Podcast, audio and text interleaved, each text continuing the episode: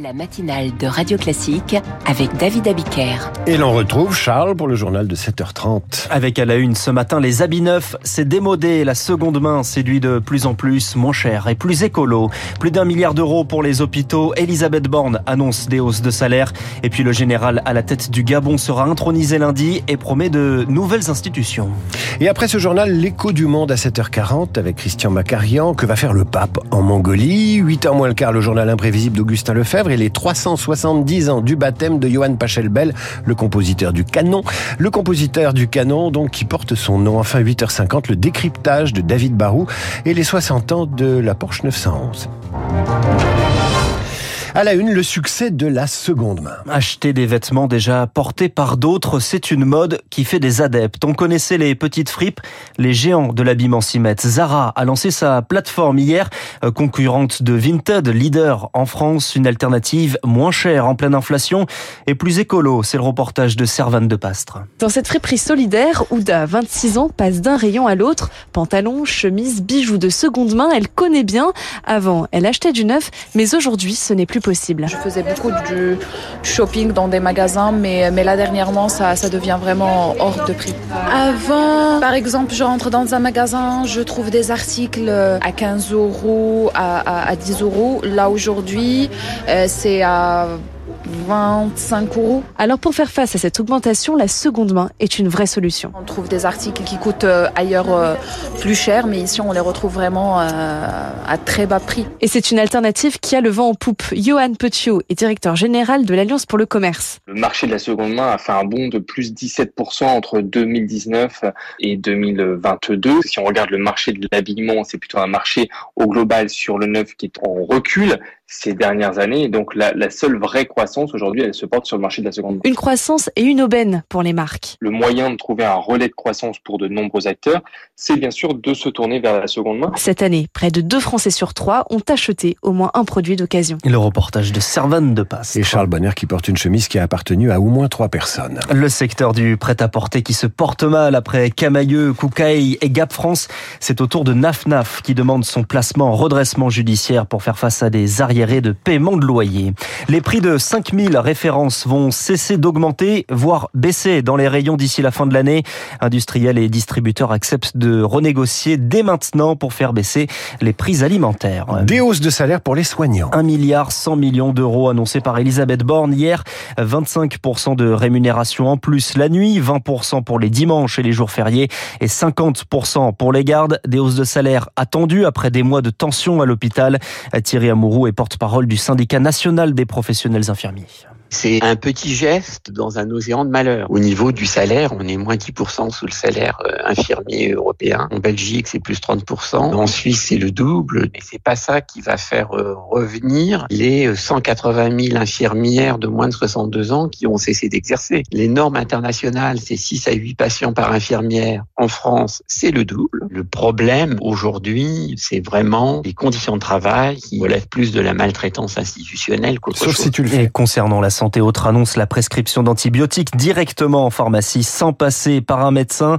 Pour les infections urinaires et les angines, ce sera bientôt possible. Il faudra en revanche que l'origine bactérienne soit confirmée avant ça par un test. Les professeurs font leur pré-rentrée aujourd'hui. Le calme avant l'arrivée des élèves. Ce lundi, Emmanuel Macron se rend aujourd'hui dans le Vaucluse, visite d'un lycée professionnel. Cette voie qui regroupe un tiers des lycéens, mais dont plus de 40% ne trouvent pas d'emploi six mois après leur diplôme. C'est la raison pour laquelle le chef de l'État a voulu le réformer en luttant avant tout contre le décrochage scolaire, Lauriane Tout-le-Monde. Dès les premiers signes de décrochage d'un élève en lycée professionnel, il sera réorienté vers d'autres cursus. Mais avant d'en arriver là, l'objectif c'est d'avoir des jeunes mieux informés. À partir d'avril prochain, chaque établissement devra publier clairement le taux réel d'insertion professionnelle. Illustration pour cette rentrée, plus de 2000 places ont été fermées, faute de débouchés suffisantes. Cela concerne par exemple le management en Nouvelle-Aquitaine et en Bretagne, où la vente et le commerce dans les Hauts-de-France et en Occitanie. Plus adaptées au bassin d'emploi, 6000 places ont été ouvertes pour des formations dans le BTP en Normandie ou dans l'informatique en PACA. Les stages peuvent être plus longs en dernière année et pour tous, ils sont désormais indemnisés de 50 à 100 euros par semaine selon l'ancienneté. Enfin, contre l'avis des syndicats d'enseignants, les entreprises vont prendre encore plus de place au sein de l'établissement avec un représentant dans chaque lycée professionnel. Une rentrée des classes avec interdiction de porter l'abaya où le Camille Gabriel Attal envoie une note au proviseur qui détaille la marche à suivre. Interdiction d'entrer en classe, mais pas forcément dans l'établissement car le dialogue est prôné. En cas de refus, une procédure disciplinaire sera engagée. Une autre lettre pour les parents signée de la main du ministre pour être donnée par les proviseurs. Et à 8h15, je recevrai dans l'invité de la matinale Jean-Paul Brighelli. C'est l'auteur de La fabrique du crétin, souvenez-vous, un best-seller sur la pédagogie.